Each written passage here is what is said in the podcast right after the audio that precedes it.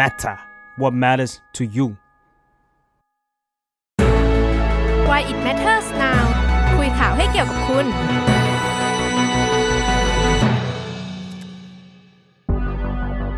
วัสดีค่ะ ยินดีต้อนรับเข้าสู่รายการมา It Matters Now นะคะในการที่จะมาคุยข่าวให้เกี่ยวกับคุณค่ะ ตอนนี้นะคะ ทุกคนกำลังรับชมเรานะคะ ผ่าน 2 ช่องทางนะคะ นั่นก็คือในแฟนเพจ Facebook นะคะ The Matter นะคะ แล้วก็ยังมีอีกช่องทางหนึ่งนะคะ นั่นก็คือใน YouTube Live หรือ Matter นะคะ ถ้าระหว่างนี้ใครที่แบบติดตามเรานะคะ ผ่านในช่องทางใดช่องทางหนึ่งแล้วก็อยากให้ไปติดตามกันอีกช่องทางหนึ่งด้วย อย่างเช่นใครตามข่าวตามอ่านข่าวใน เพจของเราเนี่ยก็อยากให้เข้าไปนะคะกดติดตามกันใน YouTube ด้วย เพราะว่าในนั้นก็ยังมีรายการออนไลน์นะคะจากทาง The Matter ที่เราทำแล้วก็รอให้ทุกคนไปรับชมอยู่นะคะมี TikTok ด้วยอ่ามี TikTok มีด้วยไอจีทวิตเตอร์ด้วยโอ้คุณฝากร้านได้ตั้งแต่ตอนนี้เลยนะก็สำหรับข่าวในวันนี้นะคะ ก็เอ่อเป็นเรื่องที่ค่อนข้างที่จะเป็นโศกนาฏกรรมเนาะเป็นข่าวอาชญากรรมที่เราอยากชวนชวนกันมาคุยนะคะถึงกรณีนายตำรวจ ท่านหนึ่งนะคะ ที่ใช้อาวุธปืนยิงในพื้นที่ชุมชนนะคะ บริเวณบ้านพักย่านสายใหม่เนี่ย ต่อมาเนี่ยคำคำว่ากราดยิงก็กลายเป็นเหมือนข้อสันนิษฐานที่พื้นที่สื่อต่างๆ หลายสำนักเนี่ยจับจองกันใช้ ซึ่งซึ่งพอเราจั่วหัวว่าเฮ้ยเกิดเหตุกราดยิงกันอีกแล้วเนี่ยมันมันมันสร้างการรับรู้หรือว่ามันสร้างความตระหนกบางอย่างเกิดขึ้น คือจริง ๆ มันเป็นข่าวที่เรียกว่าไทยเราไม่ค่อยเคยเจอด้วย แต่ว่าในยุโรปในอเมริกาเนี่ยเขาเจอบ่อย ใช่ถึงแม้ช่วงหลังๆ เนี่ยคำว่ากราดยิงมันมันจะถูกนำเสนอ มันจะมีเหตุการณ์กราดยิงที่มันเกิดขึ้นจริง ๆ อะไรเงี้ย แล้วมันต่างจากกรณีนี้ไหมอะไรเงี้ย วันนี้เราก็เลยอยากจะมาชวนคุยกัน แต่ว่าอีกอีกหนึ่งมุมมองที่เรามองว่าเราเราควรจะหยิบเรื่องนี้มาพูดอะเรารู้สึกว่าบางทีการนำเสนอคำอะไรประมาณนี้ค่ะ นอกจากที่อย่างที่เราบอกไปเนาะว่ามัน มันสร้างความตระหนกให้สังคมโดยสื่อในแง่ใดแง่หนึ่งเนี่ยมันมันอาจจะลดทอน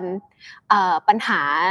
ปัญหาอะไรบางอย่างไปปัญหาเชิงโครงสร้างอะไรบางอย่างไป เช่นเราไปโหไปโฟกัสคำว่าแบบตำรวจคลั่งทหารคลั่งอะไรอย่างเงี้ยก็เลยอยากจะหยิบยกเรื่องนี้มาคุยกันเนาะในในมุมของเราเราเรารู้สึกว่าพอพอสังคมไทยเราไม่ค่อยเจอเหตุการณ์แบบนี้ครับ แล้วก็ทั้งสื่อเองหรือว่าใครเองก็ไม่ไม่ค่อยถนัดเรื่องนี้ ซึ่งจริง ๆ มันเป็นเหตุการณ์ที่ค่อนข้างเสี่ยงว่ามันอาจจะเกิด copycat ได้เออเราก็เลยคิดว่าเออถ้าเกิดเราชวน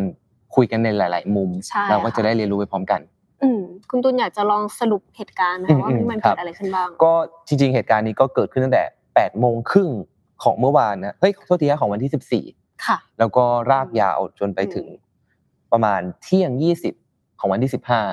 ก็นับนับประมาณยี่สิบเจ็ดชั่วโมงเกือบยี่สิบแปด ก็วันกว่าๆเนาะวันกว่าที่เราลุ้นๆกันว่าจะเกิด อืมใช่ครับต่อไป สุดท้ายแต่ว่าสุดท้ายเราก็มีผู้เสียผู้เสียชีวิตหนึ่งรายก็คือผู้ก่อเหตุเอง เออแล้วก็มีมีหลาย ๆ คนก็พูดถึงสาเหตุของการทำครั้งการการที่เกิดเหตุครั้งนี้ไว้หลายอย่างมูลเหตุใช่มูลเหตุใช่ครับ มีทั้งเรื่องว่าเขามีอาการป่วยทางจิต ใช่อีกเรื่องหนึ่งก็บอกว่าเป็นเรื่องโยกย้ายก็มีมีหลายเรื่อง ซึ่งก็ต้องตามดูกันต่อไป ใช่เนี่ยอย่างที่อ้อยพูดไปว่าบางทีเรารับเรารับข่าวเราในฐานะประชาชนเนาะนอกจากเราเราเป็นสื่อแล้วในฐานะประชาชนเวลาเราแบบเห็นข่าวแบบนี้เราก็จะแบบโอเคกาดยิงตำรวจคลั่งยิงนู่นนี่เฮ้ยแล้วเราเบื้องหลัง การกระทำนั้นมันมันเกิดอะไรขึ้นวันนี้เราก็เลยอยากจะมาชวนทุกคนคุยเรื่องนี้นะคะ ซึ่งแน่นอนค่ะวันนี้เรามีแขกรับเชิญนะคะ ทั้งสองท่านนะคะ ก็คือท่านแรกนะคะ ก็เราชวนนะคะ คุณหนึ่งสถาพรนะคะอดีตผู้สื่อข่าวนะคะ ก็เรียกว่าพี่ขออันนี้เรียกพี่หนึ่งเลยแล้วกันนะคะ พี่หนึ่งเนี่ยก็เป็นนักข่าวที่ผ่านมาหลายสนามแล้วนะคะ ซึ่งปัจจุบันเนี่ยก็ทำงานด้านความยุติธรรมอยู่ด้วยนะคะ แล้วก็อีกท่านหนึ่งนะคะ อาจารย์โตสมัชชานะคะเอ่อเราจะชวนอาจารย์เนี่ยมาคุยถึง เอ่อเหมือนชวนวิเคราะห์ว่าการทำงานของสื่อมวลชนตอนนี้เป็นยังไงบ้างนะคะเพราะว่าอาจารย์เนี่ยเป็นอาจารย์นะคะ ประจำคณะนิเทศศาสตร์นะคะ ที่สงขลานะคะ ก็เดี๋ยวเชิญทั้งสองท่านเลยค่ะ สวัสดีค่ะอาจารย์โตสวัสดีค่ะพี่หนึ่งสวัสดีครับค่ะถามก่อนเลยว่าจากที่อ้อยกับตูนได้พูดไปเมื่อสักครู่มีมีมีความคิดเห็นอะไรหรืออยากจะเพิ่มเติมตรงไหนไหมคะประเด็นที่เราคุยกันวันนี้ ใครก่อนกันดีคะให้หนึ่งก่อนข้างบนโอเคค่ะพี่หนึ่งค่ะ เรื่องนี้เรื่องนี้พี่หนึ่งว่ายังไงคะหมายถึงว่ามีความคิดเห็นภาพรวมๆมองถึงเหตุการณ์นี้มันเกิดขึ้นอุ้ยเสียงไม่ได้ยินค่ะไม่ได้กดเปิดไมค์ปะพี่หนึ่งรบกวนเปิดไมค์นะคะโอเคขอโทษโอทีเคค่ะเอ่อโอเคค่ะ เออผมว่ายังมันเป็นเหตุการณ์ที่ยังไงก็ต้องไปรายงานข่าวนะครับ มันมันเป็นเหตุการณ์ค่ะสำคัญที่ยังไงก็ต้องไปรายงานข่าว และการรายงานข่าวเนี่ยก็มีอืมความสำคัญมากๆ ซึ่งจริง ๆ แล้วอืมในในยุคเนี้ยที่สื่อมันสามารถที่จะไลฟ์ได้หมดเนี่ย มันก็เป็นข้อได้เปรียบในเหตุการณ์ ในเหตุการณ์แบบนี้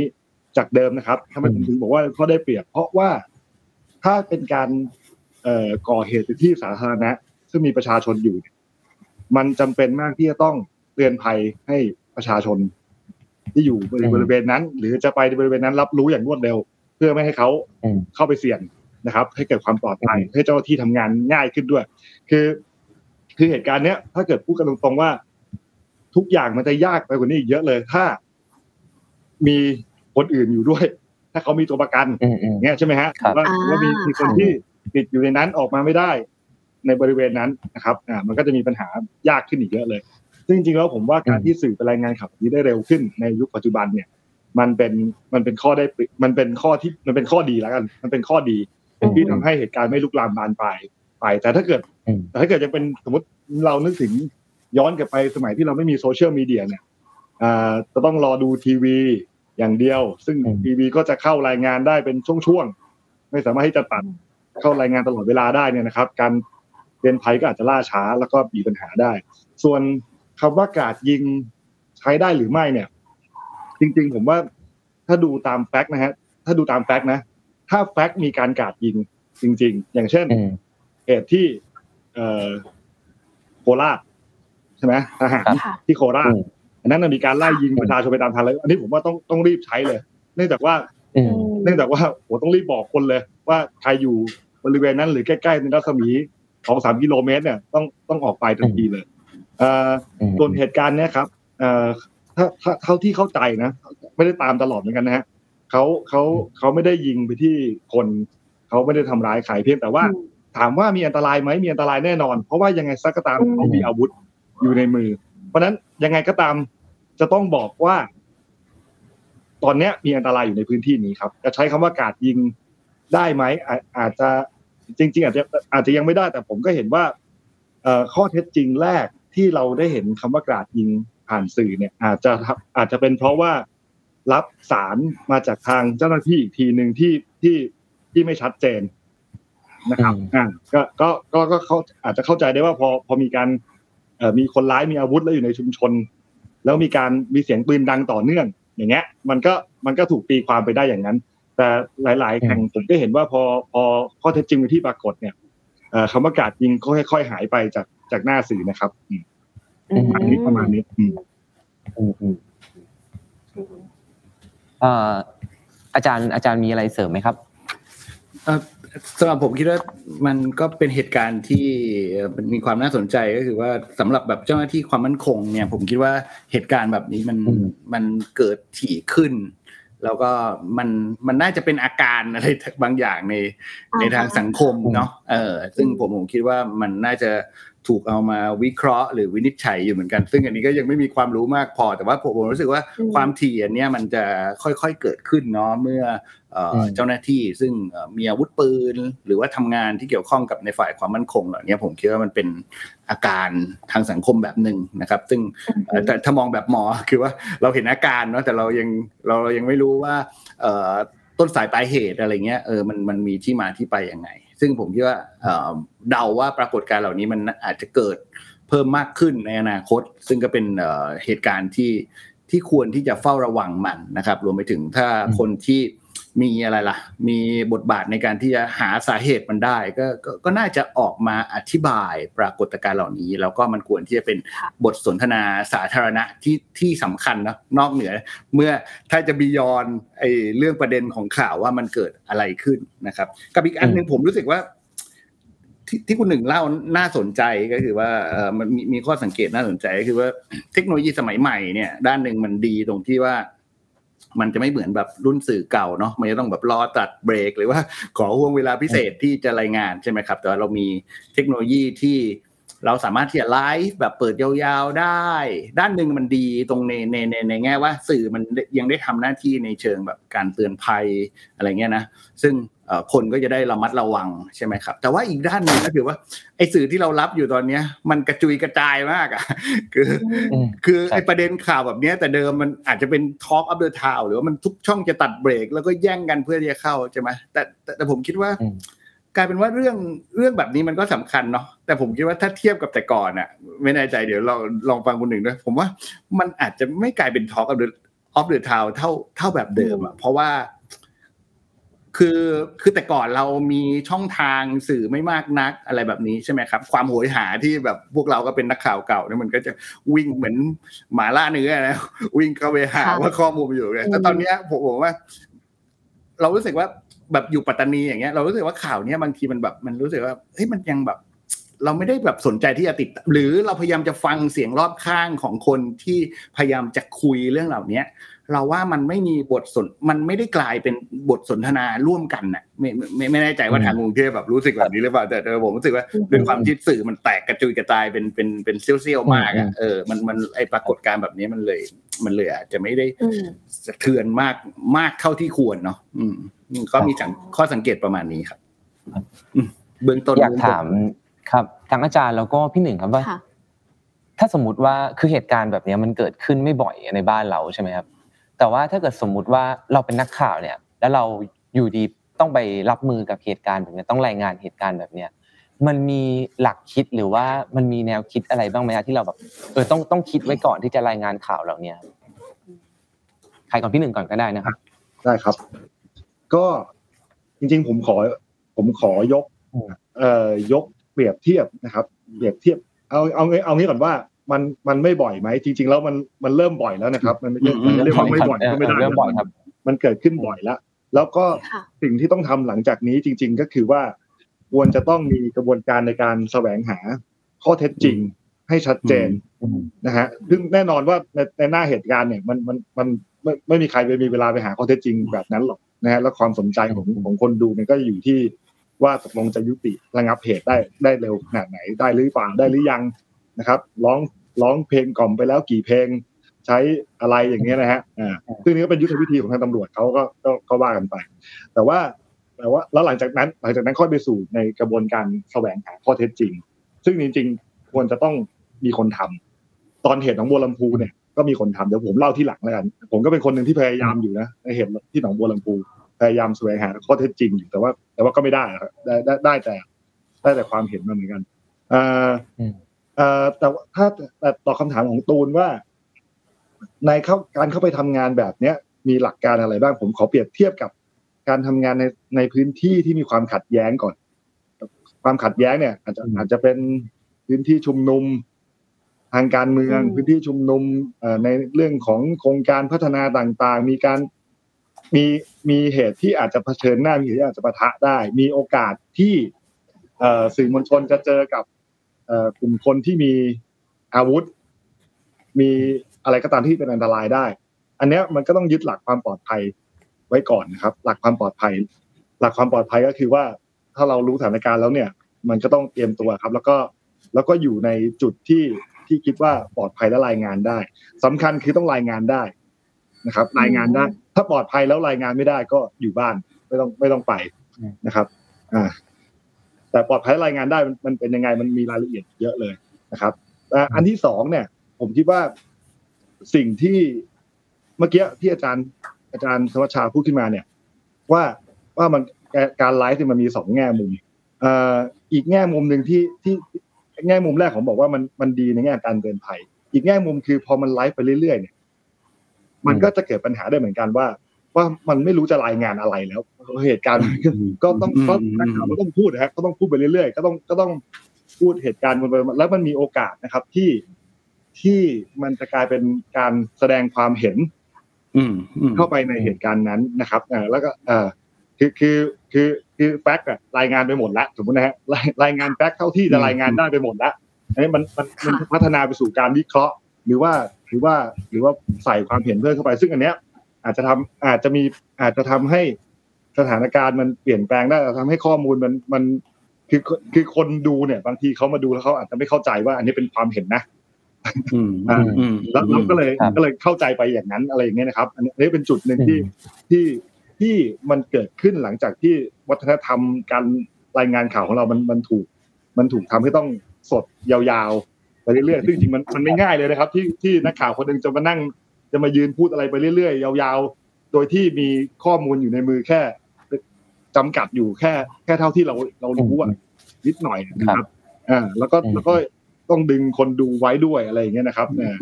มีคนคอมเมนต์เข้ามาในไลฟ์ไปตอบอืมคอมเมนต์ตอบคอมเมนต์ก็ มันก็กลายเป็นความเห็นละนะฮะอืมอะอะไรแบบเนี้ยมันก็มันก็เป็นสิ่งที่ที่จริง ๆ แล้วก็ก็อาจจะกลายเป็น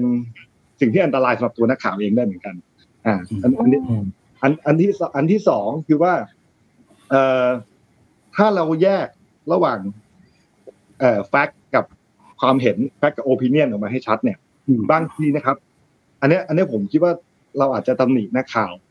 ไม่ได้ แต่แต่ต้องยอมรับว่ามันมีอะไรบางอย่างที่ที่แยกยาก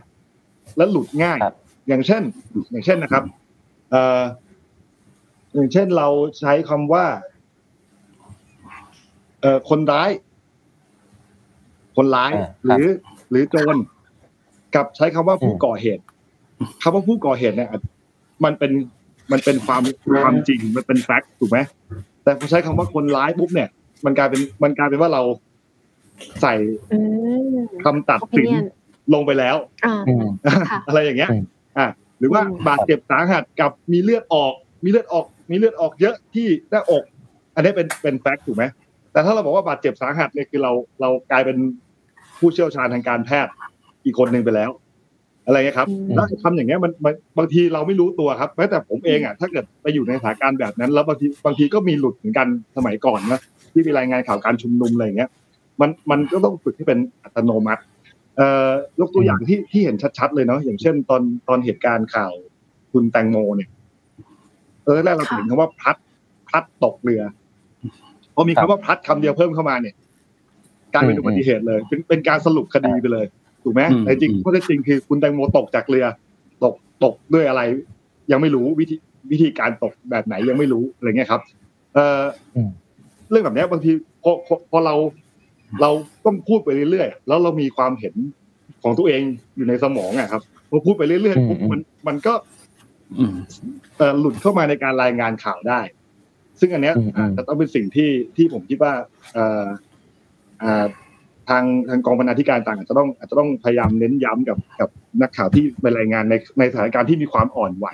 ซึ่งผมไม่ได้เป็นอืมผมคิดว่าไอไอความเป็นห่วงที่ประชาชนได้รับข้อมูลข่าวสาร ไม่ถูกต้องก็เป็นเรื่องหนึ่ง แต่พอพอมันอยู่ในพื้นที่อ่อนไหวเนี่ยแม้แต่การรายงานไปว่าความปลอดภัยของตัวนักข่าวเองก็เป็นอีกเรื่องหนึ่งที่ที่ต้องที่ต้องให้ความสำคัญด้วยเพราะว่า พอพอรายงานอะไรที่มันที่มันหลุด เป็นความเห็นไปเนี่ยบางทีมันมีสิ่งที่ต้องรับผิดชอบตามมา กับตัวเขาเองอืมอย่างเงี้ยนะครับ อืมก็ก็ประมาณนี้ก่อนนะครับ ลองฟังอาจารย์ดูครับ ครับค่ะอาจารย์นะฮะพี่หนึ่งชวนเชิญครับชงให้อาจารย์เลยนะคะ เวลาเราเจอเหตุการณ์นี้มันมีอะอะไรต้องระมัดระวังบ้างอืมอาจารย์แล้วเราควรใช้หลักคิดอะไรในการรายงานบ้าง จริง ๆ ถ้าสังเกตเวลาพี่หนึ่งอธิบายตะกี้ให้ดีนะครับ อันนี้เราจะสังเกตได้ว่า พื้นฐานของพี่หนึ่งนี่อยู่บนแบบการถูกเทรนมาอย่างดีนะ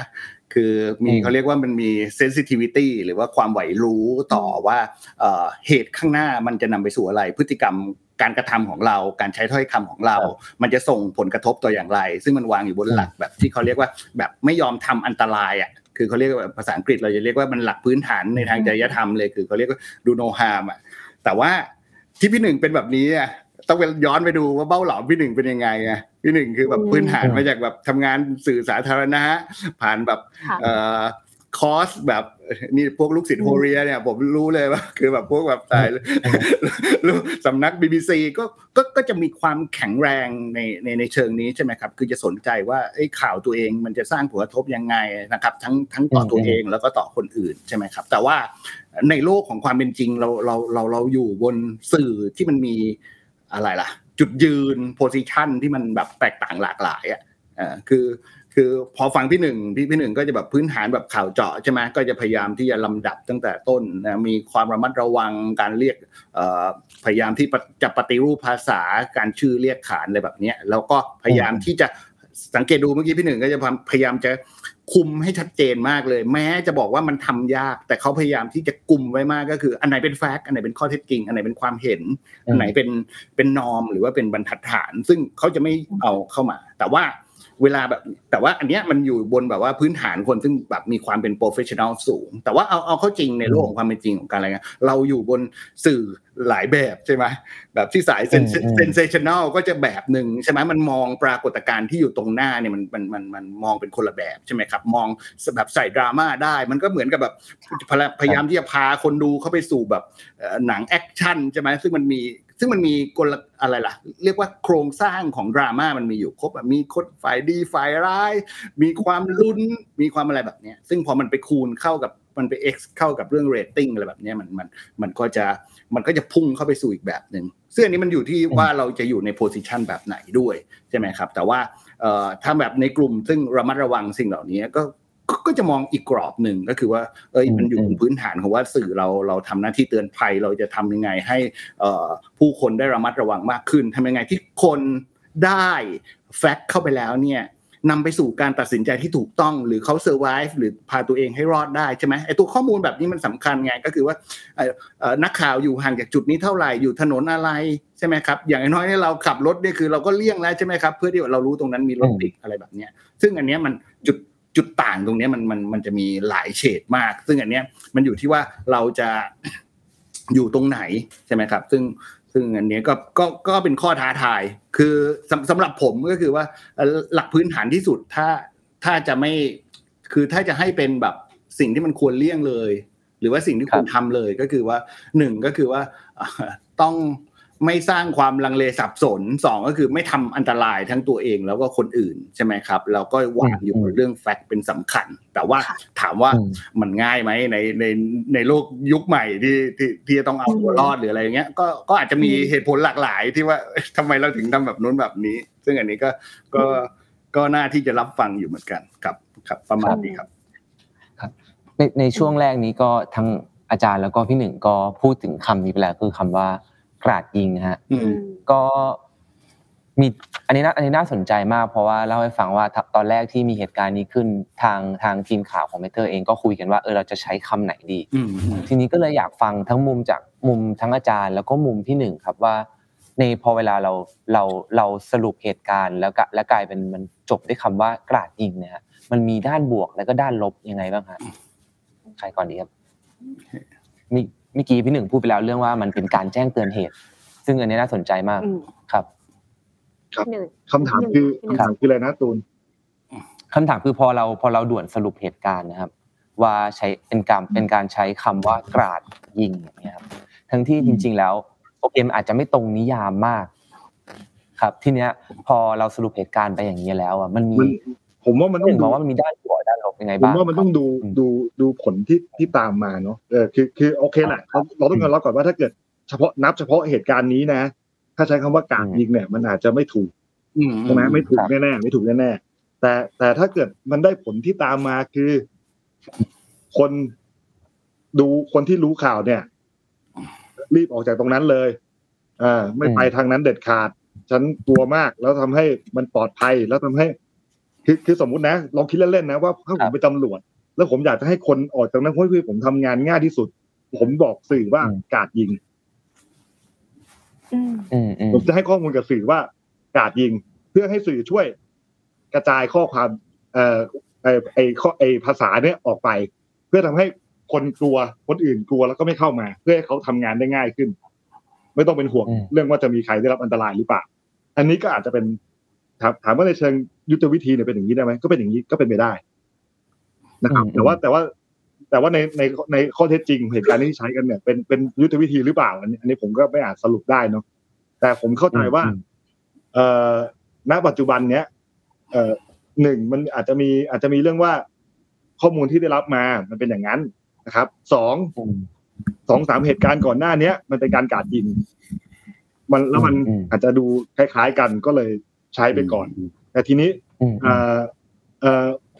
ในแง่ของเฉพาะนับเฉพาะเหตุการณ์เนี้ยผลที่ออกมาเนี่ย มันไม่ได้สร้างความเสียหายอะไรกับกับกับกับตัวสถานการณ์นะครับเราคิดว่าครับอาจเราคิดว่าจริงๆ อาจจะเป็นข้อดีกับตัวสถานการณ์ด้วย เพียงแต่ว่าพอรู้อืมข้อเท็จจริงแล้วรู้แฟกต์แล้ว ว่ามันไม่ใช่เนี่ย ก็ก็ก็ต้องเปลี่ยนให้ถูกต้องแค่นั้นเอง แต่ว่ายังยังคงต้องยังคงต้องบอกประชาชนว่ามันยังมีอันตรายอยู่ นะครับอืมอืมผมประมาณเนี้ยอืมเรื่องเนี้ย ถ้าถ้าเฉพาะคำว่าการยิงนะ ผมมีแค่นี้ครับ อืมอืมอาจารย์มีอะไรเพิ่มเติมไหมคะ การที่ด่วนด่วนสรุปใช้คำว่ากราดยิงเนี่ยมันมีเอ่อด้านดีด้านลบยังไงบ้าง ก็อาจารย์ก็น่าสนใจในในในในในเชิงเหตุผลของพี่หนึ่งก็คือในเชิงค่ะในเชิงว่ามันเป็นอาจจะเรียกว่าเป็นแท็กติกใช่ไหมครับ หรือยุทธวิธีเพื่อที่จะทำยังไงอืมให้มันแบบแบบมัน คือคือมองผลว่าว่ามันจะมีผลด้านบวกอะไรบ้างใช่ไหมแต่ถ้าแบบสายที่รู้สึกว่ามันจำเป็นที่จะต้องมันพอจะมีเงื่อนไขอื่นไหมหรือวิธีการอื่นไหมที่จะอธิบายเอ่อให้มันสะท้อนข้อเท็จจริงจริงๆอะไรเงี้ย ซึ่งอันนี้ผมคิดว่าก็จะเป็นความท้าทายของนักวิชาชีพอีกอันหนึ่งซึ่งอันนี้มันก็อยู่ที่ว่าต้นทางที่ได้รับด้วยนะว่าซอสเรามันแม่นยำแค่ไหนใช่ไหมเออซึ่งซึ่งซึ่งซึ่งอันนี้ผมคิดว่าต้นทางของการแหละคือ คือมันต้องคือผู้สื่อข่าวมันต้องมันอยู่ในโพสิชันของคน ซึ่งมันต้องเป็นผู้สังเกตอะประเด็นก็คือว่าคุณเข้าใกล้ความจริงมากน้อยแค่ไหนเออซึ่งถ้าผมคิดว่าถ้าผู้สื่อข่าวเข้าไปสู่ในในในโพสิชันซึ่งมันอยู่ใกล้กว่านี้มันอาจจะมีความชัดเจนมากกว่านี้ก็ได้ เช่น จากแทนที่จะเป็นอืมกราดยิงมันอาจจะเป็นแทนว่าคลั่งแทนเพราะเขารู้สึกว่าคุมคลั่งแทนหรืออะไรแบบนี้ใช่ไหมครับ ซึ่งผมอืมคิดว่าเอ่อโดย โดยประเด็นของเราเนี่ยมันอยู่มันอยู่ที่ตำแหน่งแห่งที่ของเราด้วยในในฐานะของคนทำงาน ว่าว่าเราถึงข้อเท็จจริงมันมากน้อยแค่ไหน แล้วสะท้อนข้อเท็จจริงเหล่านั้นออกไปอย่างตรงไปตรงมา ซึ่งซึ่งมันก็จะไปย้อนกับที่ผมพูดก่อนหน้านี้ก็คือว่าในฐานะคนรับสารถ้าไม่ใช่เป็นสาย ซึ่งลุ้นเรื่องแบบนี้ในฐานะแบบดราม่าใช่ไหมเราก็จะตัดสินใจได้ว่าเอ้ยเราควรจะเอ่อจัดการกับชีวิตเราอย่างไรภายใต้เงื่อนไขแบบนั้น ซึ่งผมคิดว่าอันนี้คือหน้าที่สื่อที่ที่ ที่เป็นแกนกลางสำคัญ แต่ว่าผมว่าอืมแต่แต่ผมเข้าใจในเงื่อนไขในในเชิงเทคนิคต่าง ๆ หรือในทางเทคแทคติกแบบนั้น มันก็สำคัญครับผมคิดว่ามันจะท้าทายเข้าเข้าไปอีกขั้นหนึ่ง ถ้าเราจะต้องแบบอยู่หน้างานจริงๆเนาะอันนี้พูดในฐานะว่าอยู่ท่ามกลางนักวิชาชีพอย่างนั้นเออเราเราจะสะถ้อยคำของเรามันจะสะท้อนความเป็นจริงที่มันปรากฏอยู่ตรงหน้าเรายังไง แล้วทำให้คนอื่นได้ประโยชน์ทางนั้น เอออันเนี้ย ผมเสริมเสริมผมไม่มีสูตรสำเร็จแต่ว่า แต่ว่าแต่ว่าเราเราทุกคนต่างพยายามใช่ไหมครับ ในฐานะที่เป็นแบบผู้สื่อข่าวเราก็พยายามที่จะเข้าเข้าไปใกล้ความจริงให้มากที่สุด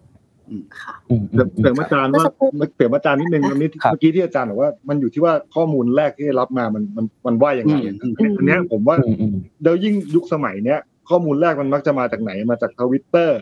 มาจากอืมมาจากอะไรคือคือมาไม่ได้มาจากนักข่าวนะครับ มามาจากมาจากคนที่อยู่ใกล้เหตุการณ์ ถูกไหมทีนี้อืมพอข้อมูลแรกเนี่ยมันไม่ได้มันไม่ได้มาจากมืออาชีพหรอกแล้วแล้วสมมติสมมตินะช่วงแรกๆมีคนใช้คำว่ากราดยิงขึ้นมาสักคนหนึ่งเนี่ย มันก็จะต้อง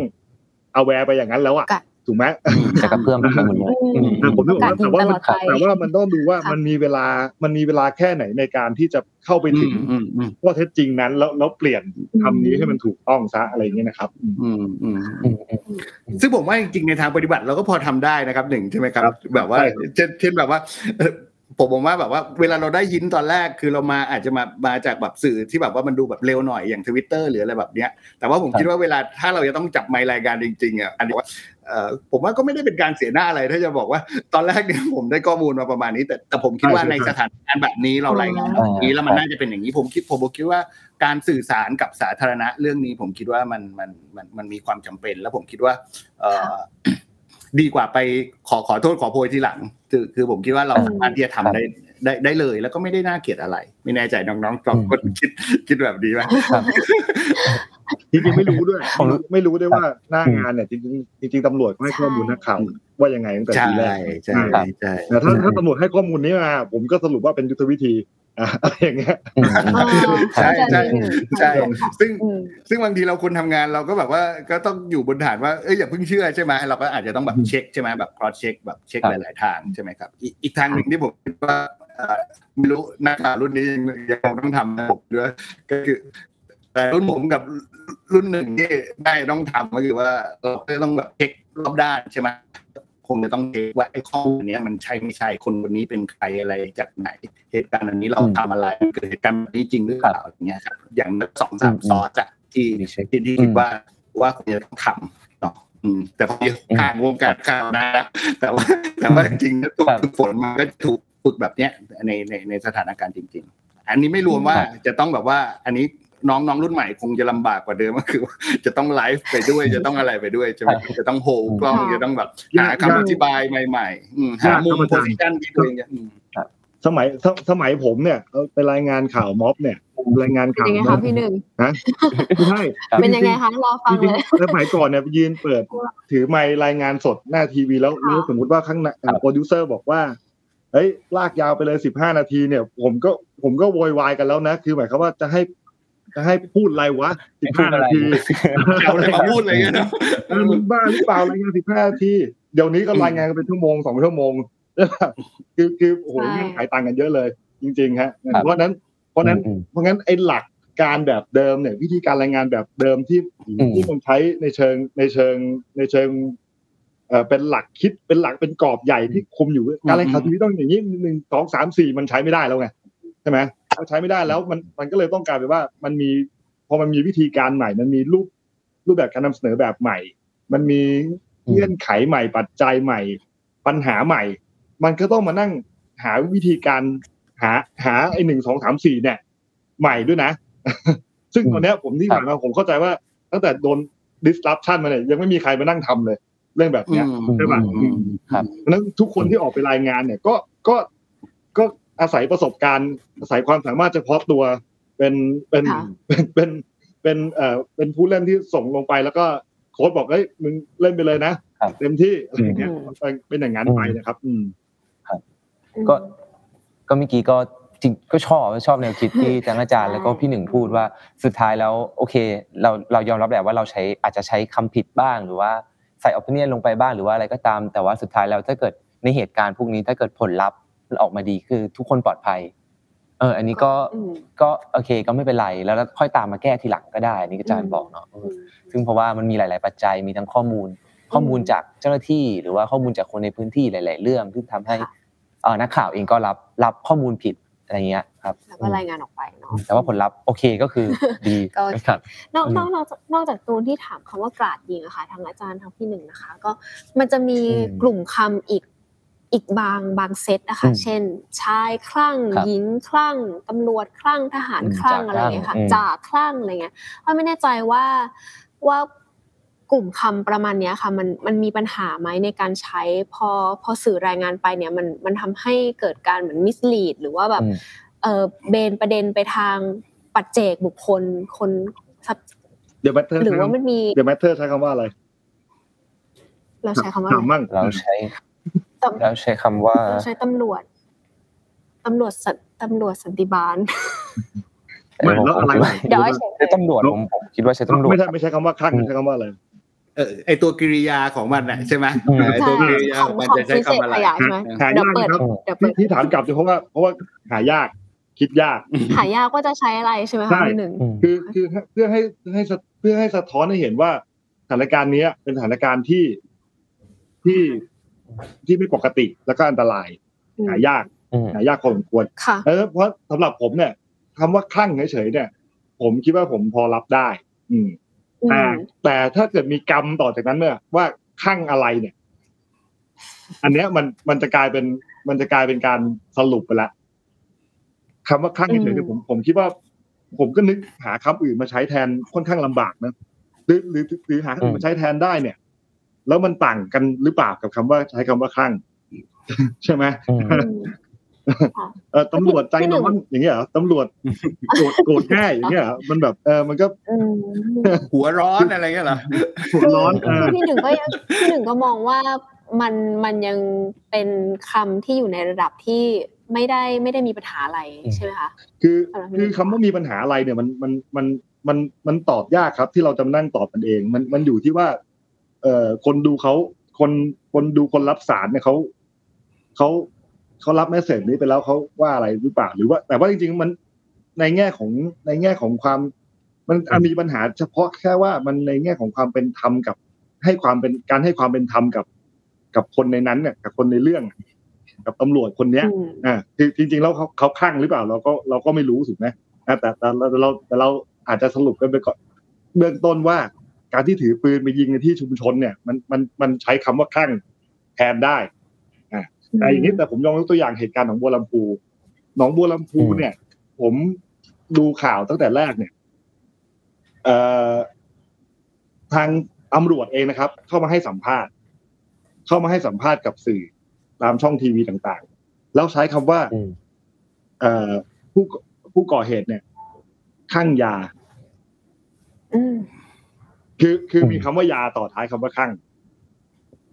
นึกออกไหมคือคือกลารเป็นว่ามันไปมีการมันมีความพยายามในการ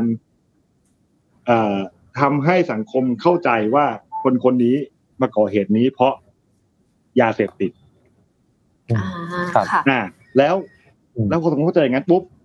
การแสวงหาข้อเท็จจริงในภายหลัง ว่าจริง ๆ แล้วเขามาก่อเหตุนี้เพราะอะไรเนี่ย มันเลยถูก ให้ความสำคัญน้อยลงไปมาก ๆ เลย เนื่องจากว่าคนเข้าใจอย่างนั้นไปแล้ว ทั้งทั้งๆที่ทั้งทั้งๆที่นะหนองบัวลำพูนะทั้งที่เราต่างก็รู้กันว่า ผลการตรวจหาสารเสพติดในร่างกายเขาไม่พบ ใช่ไหมอืมอ่าอ่าแต่สุดท้าย สุดท้าย สุดท้ายกลารเป็นว่า เฮ้ย คุณต้องการปกปิดเลยเปล่าวะ ปกปิดสาเหตุที่แท้จริงที่เขามาที่เขามาก่อเหตุหรือเปล่า อย่างเงี้ย เพราะเพราะคำว่าข้างแล้วมีอะไรต่อท้ายเนี่ย มันมันเลยการให้เป็นการสรุป สาเหตุของการก่อเหตุพอสรุปเป็นการก่อเหตุปุ๊บมันไปทำลายกระบวนการแสวงหาข้อเท็จจริงหลังจากนั้น อันนี้ที่ผมรู้สึกว่ามันมีปัญหา อืมอืมอืมอืมอาจารย์อาจารย์มองว่าไงคะมีอะไรเพิ่มเติมไหมคะคือตำรวจสำหรับคลั่งจ่าคลั่งอะสำหรับคลั่งใช่ไหมครับก็ก็มีสองมันมันจะมีอยู่ คือสำหรับผมนะคำว่าคลั่งไม่ได้มีปัญหานะถ้าคลั่งจริงอืนะมอ่าถ้าคลั่งจริงอืมมันก็ไม่ได้เป็นคำซึ่งซึ่ง ซึ่งเกินเลยอะไรแต่อย่างใดใช่ไหมครับคลุ้มคลั่งหรืออะไรเงี้ยมันก็เป็นภาษาจริงๆมันก็กลางๆแต่ผมคิดว่าไอ้ถ้อยคำเหล่านี้ มันจะเป็นปัญหาเมื่อไหร่ต่างหากผมคิดว่าอืมอืมถ้อยคำเหล่านี้จะเป็นปัญหาเมื่อหนึ่งคือมันผิดไปจากข้อเท็จจริงสองก็คือว่ามันไปตีตราคนอื่นหรือเปล่า ซึ่งมันจะมีดีกรีของถ้อยคำที่มันสูงกว่านี้ที่มันพอถ้ามันเอ่อแล้วนำไปสู่การตัดสินเขาก่อนหรือเปล่า แล้วในภายหลังเขาไม่มีสิทธิ์ที่จะมาแก้ต่างหรือแก้ตัวเมื่อเขาเป็นไปแล้ว อันนี้ต่างหากที่ผมคิดว่ามันเป็นปัญหาคือภาษาที่มันไป labeling ผู้คนนะครับ ซึ่งส่วนใหญ่เนี่ยแบบคลั่งเนี่ยมันอาจจะยังไม่ค่อยเอ่อเกี่ยวเท่าไหร่แต่ผมคิดว่าอืมเมื่อไหร่ที่มันไปเกี่ยวกับเรื่องเพศ เรื่องชาติพันธุ์ เรื่องอืมศาสนานะครับ หรืออุดมการณ์บางอย่าง เพราะอุดมการณ์เนี่ยบางบางเรื่องเนี่ยมันมันถกเถียงกันได้ เช่น บอกว่าเป็นโจรแต่ในทัศนะของมันเป็นทัศนะสองฝ่ายไงอ่าฝ่ายที่สนับสนุนอืมก็อาจจะเป็นวีรบุรุษแต่อีกด้านหนึ่งมันคือ มันก็ฝ่ายฝ่ายที่ต่อต้านเขาก็ก็ก็ถูกมองว่ามันเป็นครามหรือมันเป็นอาชญากรรมหรืออะไรแบบเนี้ย ซึ่งอันเนี้ยมันจะปะทะกัน อันเนี้ยผมคิดว่าไอ้ส่วนที่เราจะต้องระมัดระวังมันคือตรงนี้มากกว่าก็คือว่าเออ มันไปเกี่ยวข้องกับไอ้ไอ้ไอ้สองสามตัวที่ผมพูดถึงหรือเปล่านะครับซึ่งอันเนี้ยมันนำไปสู่ความเข้าใจที่มันผิดเพี้ยนแล้วมันไปตอกย้ำมันไปสร้างไอ้เขาเรียกว่าอะไรเป็นสเตอริโอไทป์หรือว่าภาพแบบฉบับตายตัวว่าเอ่อผู้ชายจะต้องเป็นแบบนี้เอ่อเอ่อเพศที่สามจะต้องเป็นแบบนี้ใช่ไหมซึ่งมันมีคำซึ่งมันมีอืมดีกรีของมันในด้านบวกด้านลบ ซึ่งผมคิดว่าอันนี้ต่างหากที่ที่ที่น่าจะเป็นปัญหาแล้วก็ต้องระมัดระวังครับพูดง่ายๆว่า เหมือนเหมือนที่พี่หนึ่งเดี๋ยวตอบขอขอตอบคำถามนี้กันอ๋อตอบคำถามนี้พี่หนึ่งถามว่าทาง Matter ใช้คำว่าอะไรอ่าใช้คำว่าเมเทอร์ใช้คำว่าตำรวจสันติบาลครับเฉยๆแล้วก็ act บอก action ไปเลยอ่าว่าเขาใช่ครับ เราก็เราได้ไม่ทำอะไรเราไม่ได้ใช้คำว่าคลั่งตำรวจสันติบาลยิงใช่ครับยิงปืนยิงยิงปืนในพื้นที่ใช่แล้วก็แล้วก็เล่าอะเล่าไรเหอย่างตุเงี้กายรณ์ค่ะก็ได้ครับก็ได้ครับอย่างนั้นอย่างนั้นก็ได้ก็เป็น fact หมดเลยใช่ไหมก็เป็น fact หมดเลยอืมคือไม่ต้องบอกว่าใช่การยิงปืนเนี่ยมันเกิดจาก ความคลั่งหรือเปล่า โอเคครับ ถ้าอย่างนี้อืมอืมเข้าใจคำถามแล้วถ้าอย่างนั้นครับใช่เพราะว่าคือที่ที่อ้อยตั้งคำถามมาค่ะ คือ อ้อยรู้สึกว่าบางทีมันอย่างเหมือนที่พี่อืมพี่หนึ่งยกตัวอย่างเลยอะตำรวจคลั่งยาตำรวจป่วยจิตอะไรเงี้ย กระทำมันต่างๆเนี่ยคือคือมันทำให้กลุ่มคำเหล่านี้เหล่านี้มันมันลดทอนปัญหาที่แท้จริงเชิงโครงสร้างเบื้องหลังไปว่าเอ้ยอ่าแล้ว act ใช่ action นั้นมัน มันมีอะไรอยู่เบื้องหลังที่ทำให้เขาใช่มันมาก่อเหตุแบบนี้หรอมันแล้วเราก็เบี่ยงเข็มไปมันเลกลายยเป็นอะไรสรุปเงี้ยสรุปง่าย ๆ ไปเลย ว่าว่าเขาเป็นคนเลวใช่ใช้ยาข้างหรือว่าใช่ป่วยเขาแล้วก็ไม่ต้องไปหาข้อเท็จจริงอืมที่หลังถูกไหมครับใช่แล้วแล้วพอคือเรายิ่งเรายิ่งจุดจบเป็นการวิสามันเนี่ย มันก็ยิ่งอ้าวแล้วเราจะไปหาข้อเท็จจริงจากไหนแล้วว่าเขาเขาเป็นอะไรเขาเป็นเพราะอะไรอืมใช่ ใช่ใช่นะเราก็เลยเหมือนแบบเอออยากอยากชวนทั้งพี่หนึ่งแล้วก็อาจารย์คุยถึงประเด็นเนี้ยว่า บางทีกลุ่มคำบางประเภทมันก็มีมันก็มีปัญหาอะไรเกิดขึ้นเหมือนกันอืมที่ทำให้แบบเราลดทอนสิ่งที่สำคัญกว่าอย่างอย่างการแก้ปัญหาในเชิงโครงสร้างมันมันไม่ได้ถูกพูดถึงมากเท่าที่ควรเลยเห็นนะหนองคะบัวลำพูครับน้องน้องอ้อยเออเห็นของตัวลำพูค่ะเนี่ยพี่หนึ่งคนที่ใช้คำว่าคลั่งยาเนี่ยไม่ที่คนแรกเนี่ยไม่ใช่นักข่าวนะครับ เป็นตำรวจอืมอ่าเป็นตำรวจอ่าเป็นตำรวจที่ให้สัมภาษณ์ ซึ่ง ซึ่งทำให้อืมนักข่าวเนี่ยเอาไปพาดหัว เพราะว่ามันอืมมีมันมีคนที่น่าเชื่อถือมาพูดแล้วไงอืมถูกไหมเข้าใจอ่าทั้งที่ทั้งที่จริงๆแล้วเราก็ต้องสงสัยแหละว่าไอ้ตำรวจคนที่ให้สัมภาษณ์เนี่ยมึงรู้เร็วขนาดนั้นได้ไงวะว่ามันก่อเหตุเพราะอะไร อืมอืมว่าคนว่าเขาก่อเหตุเพราะอะไร ถูกป่ะคือคุณคุณรู้แล้วเหรอคุณรู้แล้วเหรอว่าเขาก่อเหตุเพราะอะไร ข้างยา จนผมเนี่ยสงสัยด้วยซ้ำไปว่า มันเป็น มันเป็นความพยายามที่จะที่จะทำให้สังคมเข้าใจแบบนั้นไปเลยหรือเปล่า อ่าอืมมันมีมันมีอะไรอยู่เบื้องหลังที่เขารู้อยู่แล้วหรือเปล่า แล้วก็รีบสรุต้องรีบสรุปไปก่อนเลย อ่า ให้คือเหมือนปกติอะคุณสัมภาษณ์ตำรวจอะยศเอ่อเอ่อนายสิบนายนายร้อยอย่างเงี้ยอะคุณคุณเป็นนายร้อยเอานายร้อยเลยนะอ่าหรือเป็นไม่ถึงอืมพุ่มกับเนี่ย ไม่ถึงพุ่มกับโรงพักเนี่ย คุณออกให้สัมภาษณ์สดออกทีวีได้ไหม อืมเป็นไปไม่ได้เลยนะครับ โดยปกติถูกป่ะเออเข้าสายเราไม่ค่อยเห็นด้วยเออ ไม่กล้าทำหรอกแต่แต่วันนั้นน่ะเพียบเลยเพียบเลย แล้วก็แล้วก็ให้ข้อมูลไปทางเดียวกัน อย่างเงี้ยเออจนจนผมสงสัยเออจนทำให้ผมสงสัย อันเนี้ย อันนี้ก็ครับอันนี้เป็นสิ่งที่บางทีเราควรจะชวนสังคมช่วยกันเอ๊ะอืมอืมเออครับน่าสนใจคือคือรายงานไปสัมภาษณ์เขาว่าอย่างนี้เราก็ว่าอย่างนี้ แต่เราสามารถที่จะชวนสังคมช่วยกันเอ๊ะต่อได้ว่าเฮ้ยทำไมคุณตำรวจสรุปสรุปเร็วจังเลยครับ อะไรอย่างเงี้ยใช่ไหมอือืเออเออรู้รู้ได้ยังไงเหรอเออค่ะเขาเคยมีประวัติใช้ยาเสพติดก็จริง แต่ไม่ได้หมายความว่าเขาก่อเหตุเพราะยาเสพติดอืมอืมอืมอือืมมอย่างเงี้ยครับ อืมมันมันอาจจะต้องต้องชวนกัน คือคือหลังเหตุการณ์เนี้ยที่น่าสนใจนะ คือผมอะไปคุยกับจิตแพทย์ จิตแพทย์ซึ่งท่านท่านออกมาให้ความเห็นอยู่แล้วคุณหมอเดชาปิยวัฒน์กูลนะครับท่านท่านเป็นจิตแพทย์นักวิชาการอิสระ แล้วก็เขาเขาคุณหมอเนี่ยเคยเหมือนกับมีทำงานวิจัย แล้วก็แล้วก็ให้ข้อสังเกตน่าสนใจว่าว่าเหตุที่ตำรวจทหารออกมาก่อเหตุอย่างเงี้ยบ่อยๆจริง ๆ จริง ๆ แล้วเป็นเขาบอกว่าเป็นรูปแบบหนึ่งของการฆ่าตัวตายนะครับ การการ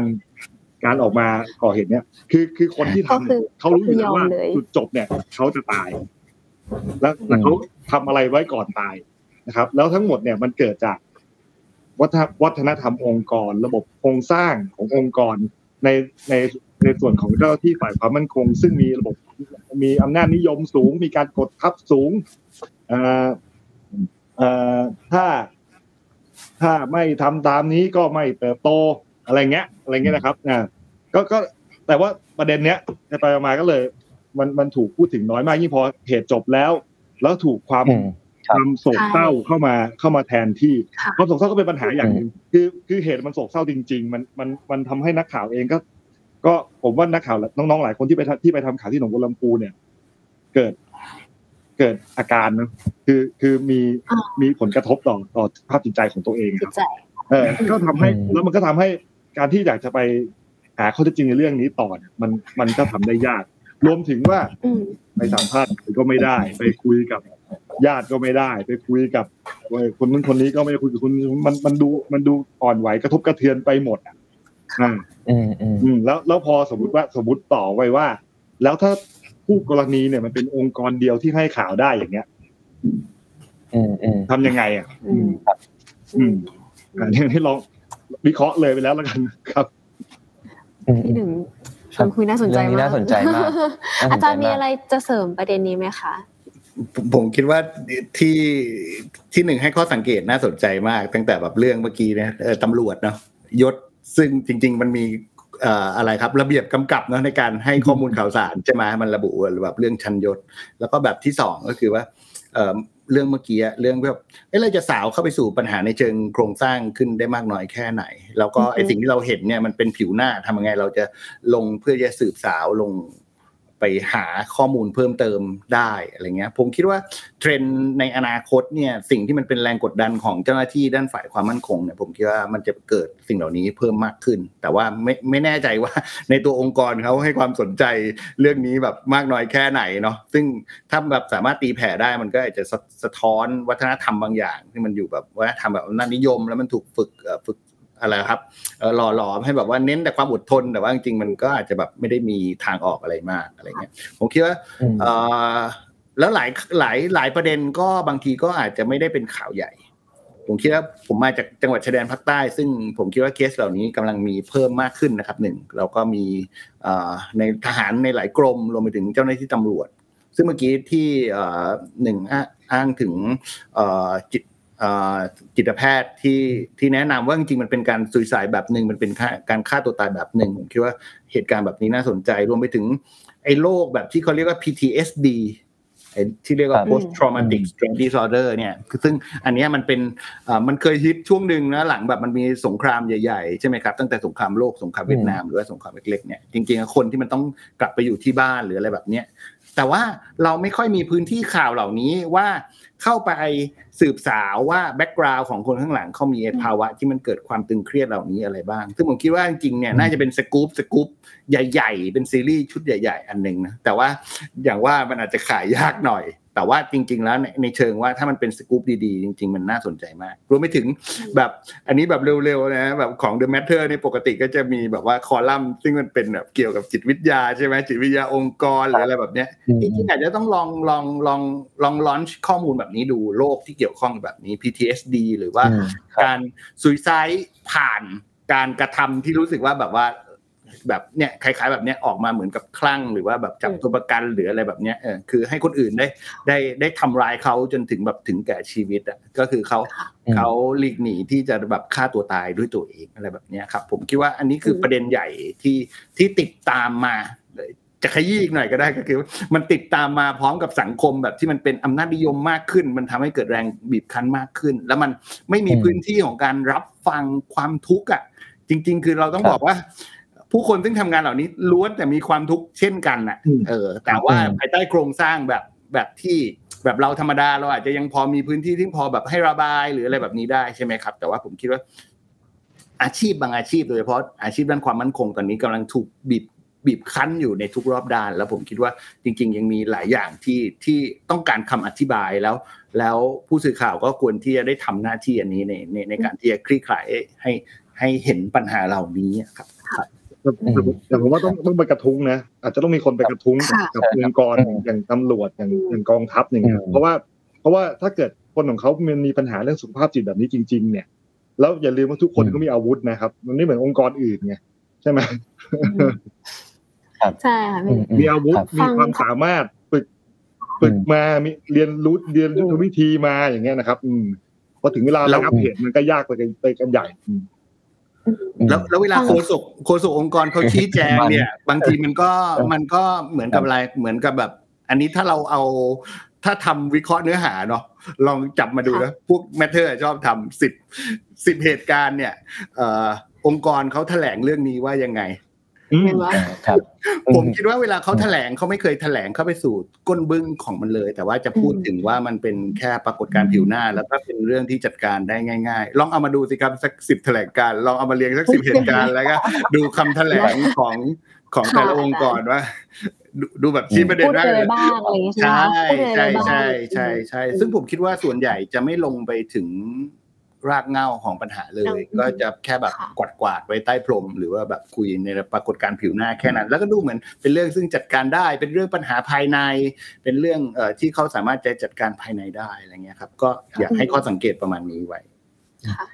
ก็สรุปสรุปคำคำตอบนี้ก่อนไหมอะคุณเพิร์นก็รู้สึกว่าทางอาจารย์แล้วก็พี่หนึ่งมีมองว่าคำว่า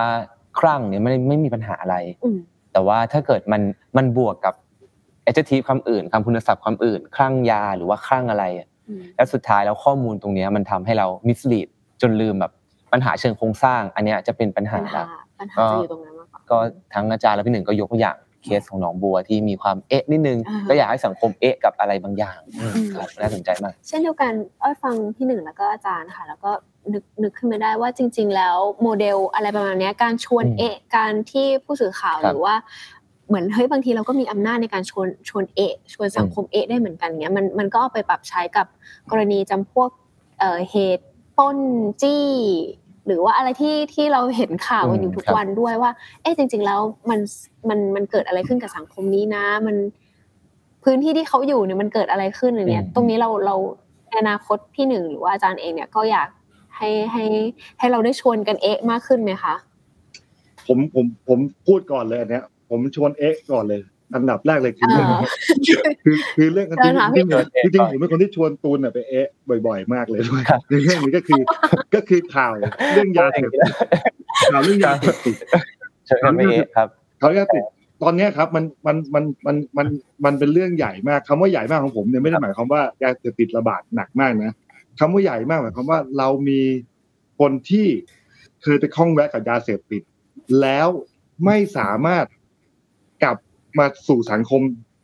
เหมือนปกติดังเดิมได้ เยอะมากขึ้นเรื่อยๆ เพราะว่าอืมเพราะว่าคนเหล่านี้ถูกตัดสินว่าถูกตีตราว่า คุณไม่มีความสามารถที่จะกลับมาได้แล้ว คุณเป็นคนน่ากลัว คุณเป็นอันตรายครับต่อสังคมอันนี้คือคือเหมารวมเลยนะฮะอืมเหมารวมจากไหนอืมจากจากการที่ไม่ว่าจะก่อจะเกิดเหตุอะไรขึ้นก็ตามมีอาชญากรรมอะไรเกิดขึ้นก็ตาม ถ้า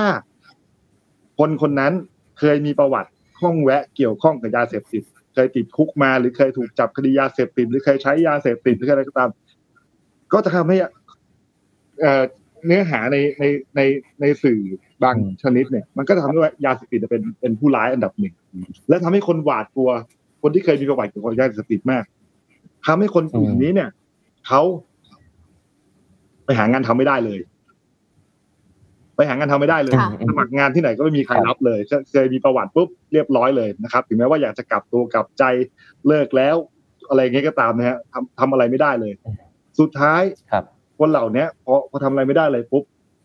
ผมอยากให้กลับไปดูว่าเวลาที่มีเหตุการณ์อย่างนี้เกิดขึ้นเขากลับไปคล้องแวะยาเสพติดหรือเขาใช้ยาเสพติดแล้วไปก่อเหตุเนี่ย ถ้าเรามองบริบทย้อนกลับไป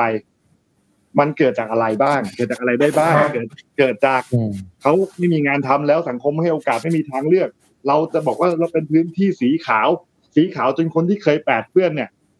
เข้ามาอยู่ในบ้านเราไม่ได้แล้วเหรออย่างนี้นะครับอ่าแล้วมันแล้วมันมันมันช่วยจริงจริงไหมมันทำให้สังคมที่ขาวจริงๆไหมหรือมันทำให้คนที่แปดเปื้อนเนี่ย มันเพิ่มจำนวนมากขึ้นเรื่อยๆอืมเอ่อมีปัญหามากขึ้นเรื่อยๆนะครับ อันนี้อันนี้ผมว่า ส่วนหนึ่งเหมือนที่น้องอ้อยพูดเมื่อกี้ถ้าเกิดเขาไปปล้นร้านทองอืมอืมมันมันอาจจะมีบริบทที่เราไม่เคยรายงานไม่เคยถูกพูดถึง ถูกไหมฮะเอ่อค่ะถูกโกงมาเอ่อหรือว่าสภาพเศรษฐกิจมันแย่ต้องมีพ่อป่วยมีแม่ป่วยอะไรเงี้ยนะครับเออคือคือผมรู้จักคนหนึ่งนะเขาเขาติดคุกเนี่ยเขาเอาปืนปลอมเนี่ยไปปล้นร้านทองครับถามว่าคนคนอืเนี้ยมเพราะว่าเพราะหนี้พนันบอลเป็นหนี้พนันบอลเขาก็ยอมรับว่าเขา เขาหลงทางผิดไปเดินเป็นหนี้พนันบอลก็เลย แต่ว่าต้องการใช้หนี้ใช้หนี้คือว่าเอาเงินยืมเงินเพื่อนมา แล้วเอาเงินเพื่อนเนี่ยไปใช้หนี้โต๊ะบอลนี่ก็อยากจะใช้หนี้เพื่อน แต่แต่มันหมุนไม่ทันแล้วเอาปืนดีกันนะครับ ไปป้นร้านทอง ก็ติดคุกไป ก็วันนี้ก็ยังมีประวัติโดนตีตราอยู่คำถามคือว่า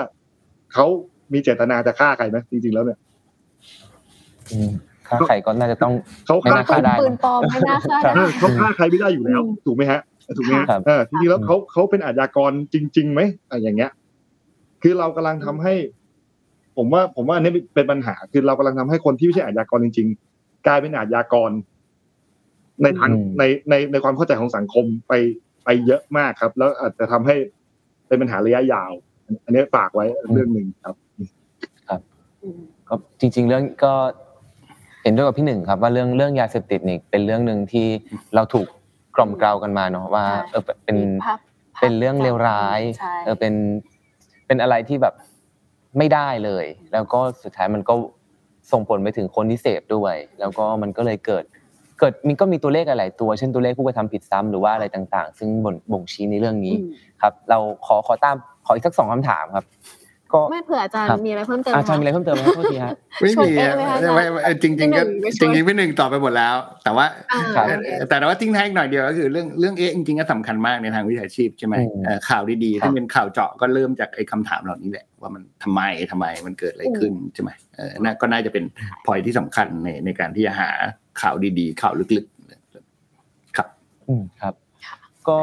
อันนี้อันนี้ ผมอยากถามนิดนึงครับว่าทั้งทั้งทั้งสองค่ะทั้งสองคนแล้วว่า มันมันเป็นไปได้ไหมครับที่การที่เรารายงานข่าวอาชญากรรมเนี่ย แต่ว่าเราสามารถรายงานมันมันไปได้มากกว่าว่า มีใครทำร้ายใครหรือว่าปล้นใคร แล้วก็ได้รับผลกระทบผลยังไงต่อตามต่อมาแล้วสามารถพาข่าวอาชญากรรมเนี่ยไปถึงปัญหาเชิงโครงสร้างหรือว่าปัญหาสาธารณะได้มากกว่านั้นไหมฮะอืม ผมว่าผมว่าทำได้อยู่แล้วนะแล้วจริง ๆอะผมก็เห็นว่ามันก็อืมมีหลายสำนักที่ที่ที่ที่ครัพบยายามทำอยู่นะครับ ไม่ใช่ไม่ใช่ว่าไม่มีใครทำอืมเลยเพียงแต่ว่าเราเราอืมต้องแยกแยะว่าในหน้างานณเหตุการณ์เวลานั้น มันอาจจะทำได้แค่นั้นอ่าใช่ไหมมันมันมันยังไม่มีเวลาไปไปแสวงหาข้อเท็จจริง คือคือต้องเอาเหตุการณ์ให้จบก่อนนะครับ แล้วก็มีมีรายงานพิเศษตามมา อาจจะเป็นจากนักข่าวคนเดียวกัน หรือว่าจริงๆแล้วถ้าเกิดกองบกอย่างผมตอนสมัยเป็นบกเนี่ยก็เห็นว่าวันที่ ช่วงที่มีข่าวปล้นร้านทองทุกวันทุกวันทุกวันทุกวันเนี่ยก็มันคนที่ทำข่าวนี้ต่อไม่ใช่นักข่าวอาชญากรรมเป็นนักข่าวเศรษฐกิจอืมอ่าใช่ไหมไม่ใช่นักข่าวอาชญากรรมไปทำแล้วมันมันมีปัญหาอะไรในทางเศรษฐกิจในพื้นที่แบบนี้ในตรงนี้ หรือในในหาจุดร่วมของคนกลุ่มคนที่ที่มาที่มาก่อเหตุว่ามันมีอะไรเหรอมันมีเอ่อแล้วช่วงนั้นมีมีอะไรค่าอะไรแพงมีอะไรเงี้ยครับ คือคือคือมันไม่ได้หมายความว่าต้องต้องทำได้ด้วยด้วยตัว นักข่าวอาชญากรรมอย่างเดียว อย่างสมมติผมนึกถึงประเด็น ถ้าใครจำได้ประเด็นประเด็นการเสียชีวิตของคุณชูวงศ์คุณชูวงศ์แท้ตังอ่าค่ะนักธุรกิจนักเอ่อนักเอ่อนักเล่นหุ้นใช่ไหมเสียคุณชูวงศ์เสียชีวิตเนี่ย เป็นข่าวอาชญากรรมค่ะธรรมดาธรรมดาข่าวหนึ่งก็ได้ คือหมายความว่าขับรถชนต้นไม้เสียชีวิตมันเลยแปลว่าคนที่นั่งไปข้างๆเนี่ยกันกันเป็นสสเป็นนักการเมือง ใช่ไหมเป็นเพื่อนสนิทแล้วปรากฏว่าไอ้ด้านที่ชนดันไม่ตาย ด้านที่ไม่ชนดันตายอะไรอย่างเงี้ยเอออ่าก็อืมก็สุดท้ายกลายเป็นเรื่องหุ้น กลายเป็นเรื่องเอ่อการเอ่อเอาผู้หญิงมามามาหลอกล่อให้โอนหุ้น คือกลายเป็นมันทำในงานด้วยนักข่าวอาชญากรรมอย่างเดียวไม่ได้ คุณต้องมีความรู้เรื่องโอนหุ้นใช่ไหมคุณต้องมีความรู้เรื่องครับ เรื่องอะไรอื่นอีกตามมาอีกมากมายเลยในในข่าวนี้ข่าวเดียวเพราะนั้นมิติ พวกนี้มันเปลี่ยนไปเยอะครับ พอเราไปหาบริบทเพียงแต่ว่าไอ้ไอ้ข่าวแบบนี้พอมันจะดังขึ้นมาข่าวหนึ่งเนี่ย มันมันมันมักจะถูกเลือกจากเอ่อบุคคลในข่าวที่ที่สนใจด้วยเหตุปัจจัยนี้เป็นหลัก แต่พอมันเกิดเหตุกับกับเอ่อบุคคลในข่าวเป็นเป็นคนทั่วไปไม่ไม่ใช่คนดังไม่ใช่เซเลบไม่ใช่นักการเมืองไม่ใช่ดาราเนี่ย มันมันไม่ได้ถูกเลือกออกมาขยายนะครับ จริงๆจริงๆผมว่าถ้าเกิดเราลองช่วยกันว่า หาจุดร่วมของของของสิ่งที่คนธรรมดาประสบพบเจอบ่อยๆอืมอ่าแล้วแล้วเอามาขยายแล้วหาสาเหตุที่แท้จริงของมันอย่างเงี้ย มันอาจจะช่วยทำให้ทำให้เฮ้ยสื่ออาจจะเป็นเป็นเป็นแสงสว่างให้สังคมจริงๆก็ได้นะเออใช่ไหมอืมครับอืมครับ อาจารย์ละฮะคือคือผมรู้สึกว่าแบบเราตกอยู่ภายใต้แบบถูก ครอบงำด้วยทำให้การมองเรื่องข่าวอาชญากรรมมันเป็นแค่แบบ มันอยู่ในหนังสือพิมพ์แบบ หรือข่าวแบบสไตล์แบบเซนเซชันแนลหรือประชานิยมอะซึ่งกรอบอันเนี้ยมันทำให้เรามองแค่มันแบบว่ามันเป็นแค่ระดับภัยสังคม หรืออะไรแบบนี้เท่านั้นอะ แล้วก็มันอาจจะเป็นเรื่องเล่าที่ถ้าได้อ่านหรือฟังแล้วมันมันเป็นเหมือนแบบนิยายสืบสวนสอบสวนที่มันดูแบบน่าติดตามมันมีความเป็นดราม่าอยู่ในนั้นมันมีจุดพีคสูงสุดของของของเรื่องแล้วก็มีการคลี่คลายอยู่ในนั้นใช่ไหมครับ มันเหมือนหนังอาชญากรรมหรืออะไรแบบนั้นคือคือคือผมคิดว่าเราเราถูกครอบงำด้วยวิธีคิดแบบเนี้ยแต่ว่าผมอยากอยากจะชวนพวกเรามองให้มันใหญ่ไปกว่านั้น ก็คือว่าเอาเข้าจริงแล้วข่าวอาชญากรรมจริงๆ มันคือภาพ ส่วนซึ่งมันแค่แค่เป็นส่วนนิดนึงซึ่งมันสะท้อนไปถึง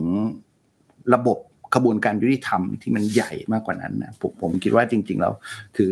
มันมันสามารถที่จะทำให้เห็นสิ่งที่เรียกว่ากระบวนการยุติธรรมอะไล่ไปตั้งแต่ต้นทางไปจนถึงปลายทางเลย ซึ่งมันมีหลากหลายมากตั้งแต่แบบ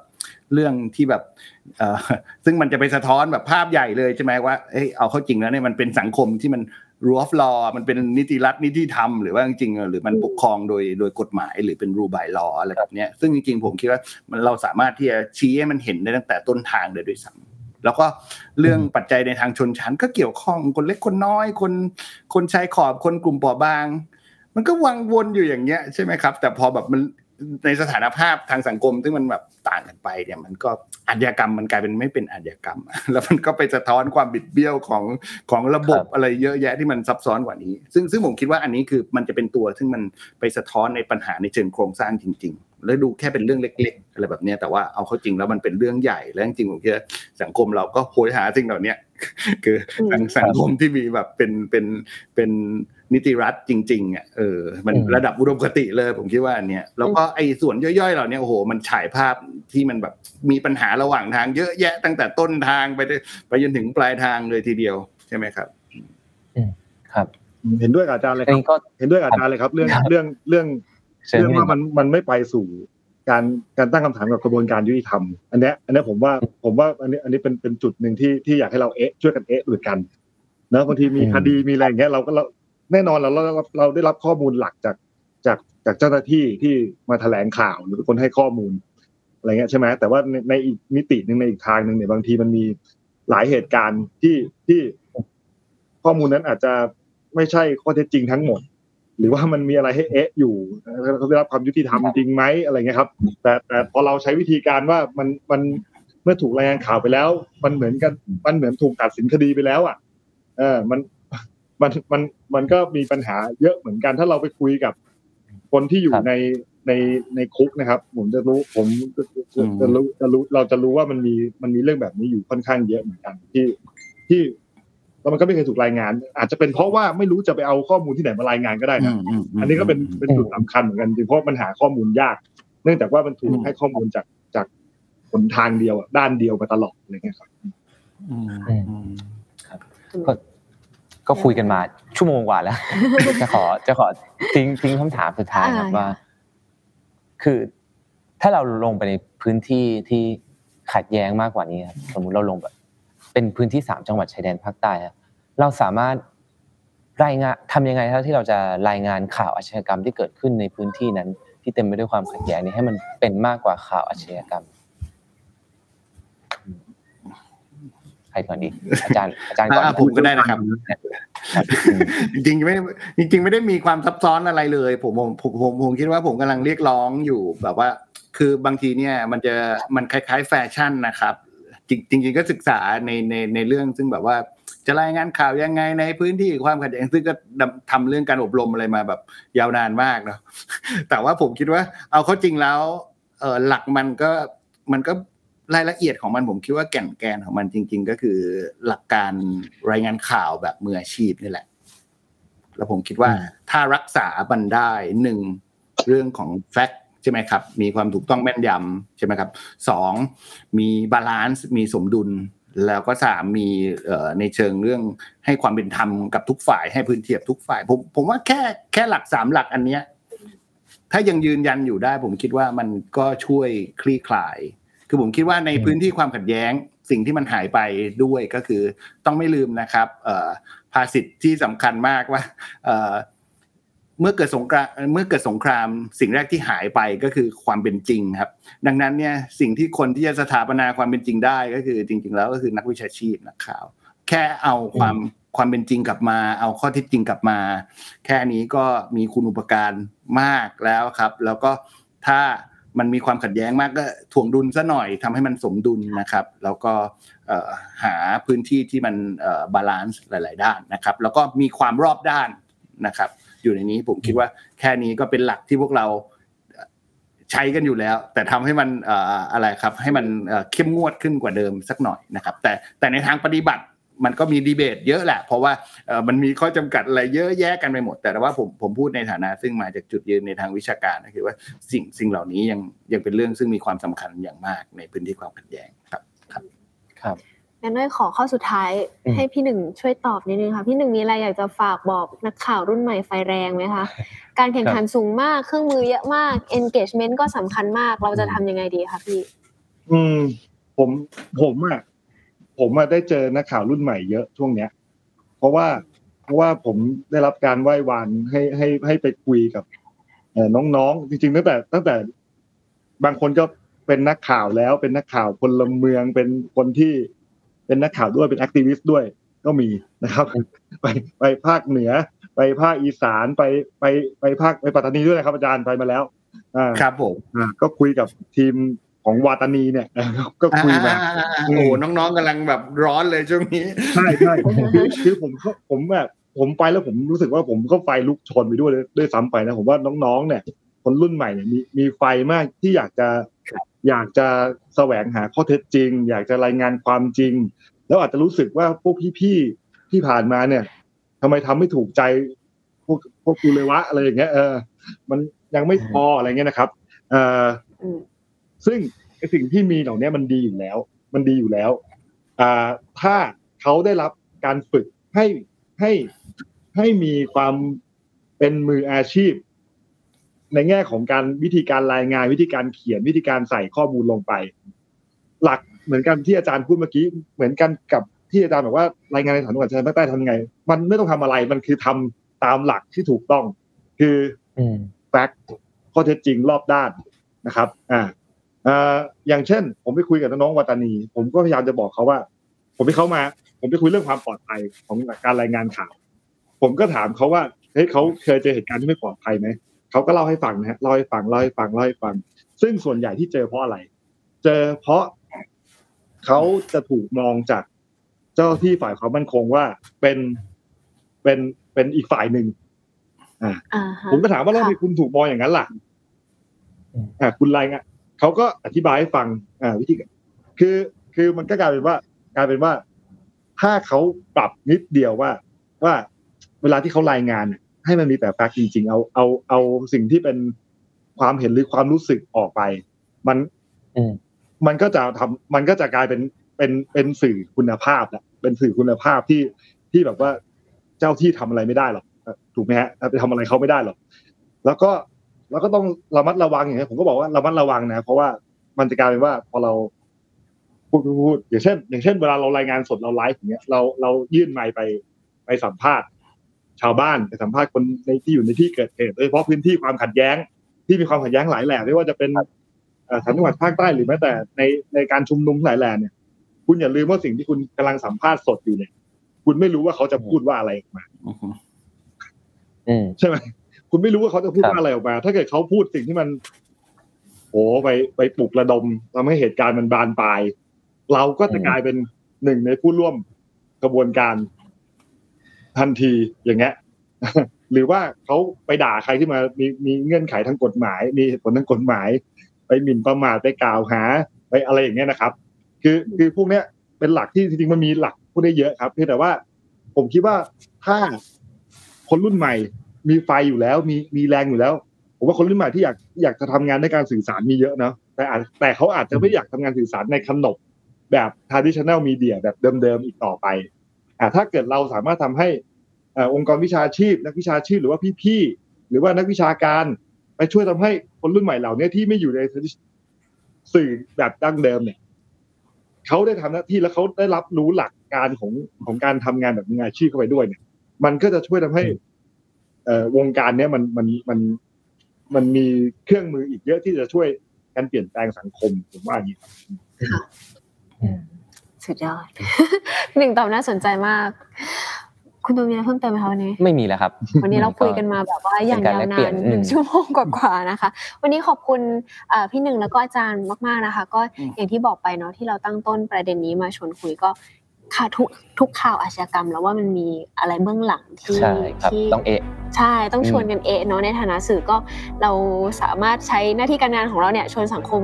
เอ๊ะกันได้เนาะอืมน่าจะประมาณนี้ครับวันนี้ขอบคุณพี่หนึ่งแล้วก็อาจารย์อีกครั้งนะคะ แล้วก็ฝากนะคะ ติดตามรายการ What It Matters Now นะคะ ได้ทุกวันพฤหัสนะคะไลฟ์นะคะสองช่องทาง ทุกช่องทางของ The Matter นะคะ วันนี้เอ่อเราสี่คนนะคะอ้อยครับตูนแล้วก็พี่หนึ่งแล้วก็อาจารย์ลาไปก่อนค่ะสวัสดีค่ะสวัสดีคสรับวัสดีครับขอบคุณทุกท่านเลยครับ สวัสดีนะครับเนยสวัสดีนะครับค่ะสวัสดีครับ